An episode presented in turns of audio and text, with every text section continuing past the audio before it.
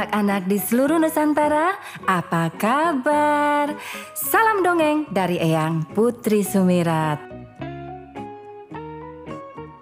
Nah, kali ini Eyang Putri akan membawakan sebuah dongeng yang berjudul Nilam si Tabib. Cerita dongeng ini berasal dari daerah Padang Panjang, Sumatera Barat yang ditulis oleh kakak Rizky Ramda dan diterbitkan oleh The Asia Foundation's Let's Read.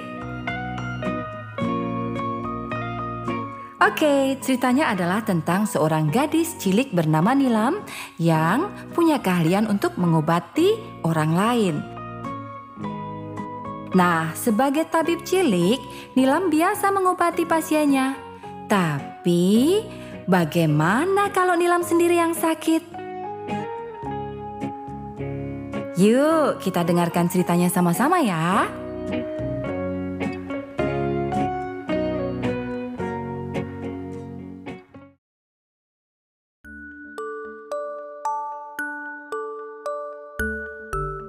Nilam adalah seorang gadis kecil yang walaupun masih kecil, ia pandai mengobati siapa pun yang sakit. Kali ini, pasiennya adalah anak beruang madu. Nilam senang sekali melihat anak beruang madu itu sekarang bisa berjalan lagi.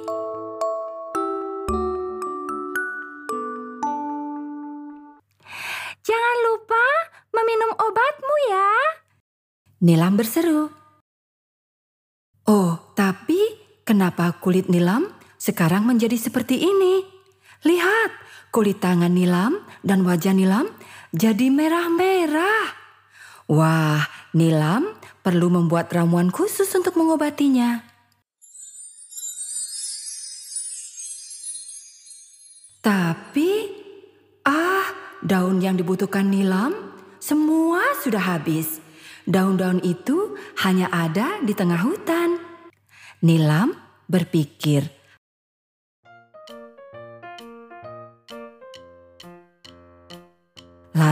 ia pun tidak menunda waktu. Nilam segera berangkat ke hutan. Berbagai rintangan tidak menghambatnya untuk mencari ramuan yang dimaksud. Nilam terus berjalan jauh ke dalam hutan. Nilam melompati genangan air, menyeberangi sungai, menyeberangi jembatan kayu, dan Nilam sampai di hutan. Itu dia. Daun-daun yang diperlukan Nilam tersedia di dalam hutan. Nilam memetik daun-daun itu sampai kantongnya penuh. Nilam kemudian berjalan untuk pulang. Tetapi di perjalanan, Nilam berjumpa dengan seekor siamang. Kenapa kamu menggaruk-garuk terus, Siamang? Kamu kenapa? Oh, rupanya si Amang sedang sakit. Nilam dengan bergegas segera menyiapkan obat untuk Siamang. Nilam membawa bekal daun-daun itu untuk dihaluskan, ditumbuk, dan kemudian dibubuhkan ke kulit Siamang. Ya, daun-daun yang dibawa Nilam dapat menyembuhkannya. Jangan digaruk lagi ya, Siamang. Pesan Nilam kepada Siamang. Nilam berjalan untuk melanjutkan lagi perjalanan pulang. Kali ini Nilam bertemu dengan burung kuau yang cantik sekali. Tapi kenapa ya burung itu hanya berdiri saja? Oh, kasihan. Rupanya kaki burung kuau sedang terluka. Nah, lagi-lagi Nilam harus merelakan sebagian daun obatnya untuk mengobati burung kuau.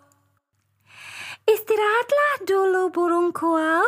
Tidak lama lagi kakimu pasti akan sembuh. Ujar Nilam sambil berpamitan.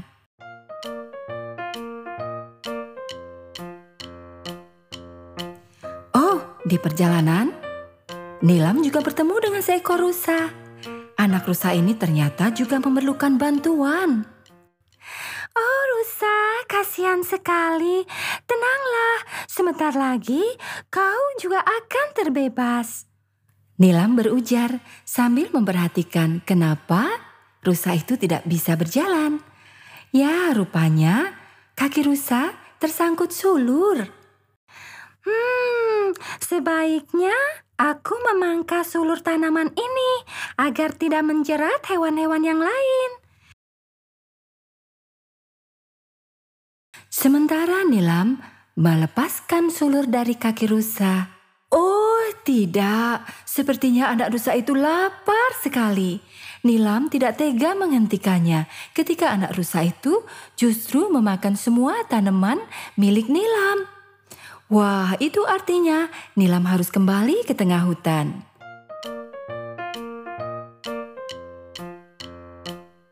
Lalu ia pun berjalan kembali ke tengah hutan. Tetapi ia bertemu kembali dengan Siamang. Kenapa kau kembali, Nilam? Aku membutuhkan dedaunan di tengah hutan untuk mengobati kulitku yang sakit. Sakit apa? Aku tidak melihatnya. Oh, iya juga ya. Ia heran melihat tangannya kini mulus lagi. Ah, mungkin karena kau menolong kami, kau menjadi sembuh, kata Siamang. Atau mungkin aku hanya perlu sedikit olahraga dan menghirup udara segar ya, Siamang. iya, tapi Nilam tetap harus memerlukan daun-daunan tersebut untuk tersediaannya. Itu artinya Nilam harus kembali ke hutan. Baiklah, aku akan membantumu, kata Siamang. Terima kasih Siamang, ayo kita ke hutan.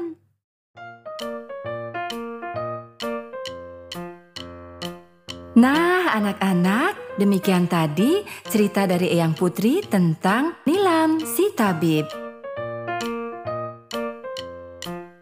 Eyang Putri ingin mengingatkan agar anak-anak selalu menjaga kesehatan jadi harus rajin berolahraga dan sering-sering berjemur di matahari agar kulitnya sehat dan cantik serta segar. Oke, kita ketemu lagi nanti di cerita yang lain di Nusantara Mendongeng. Sampai jumpa.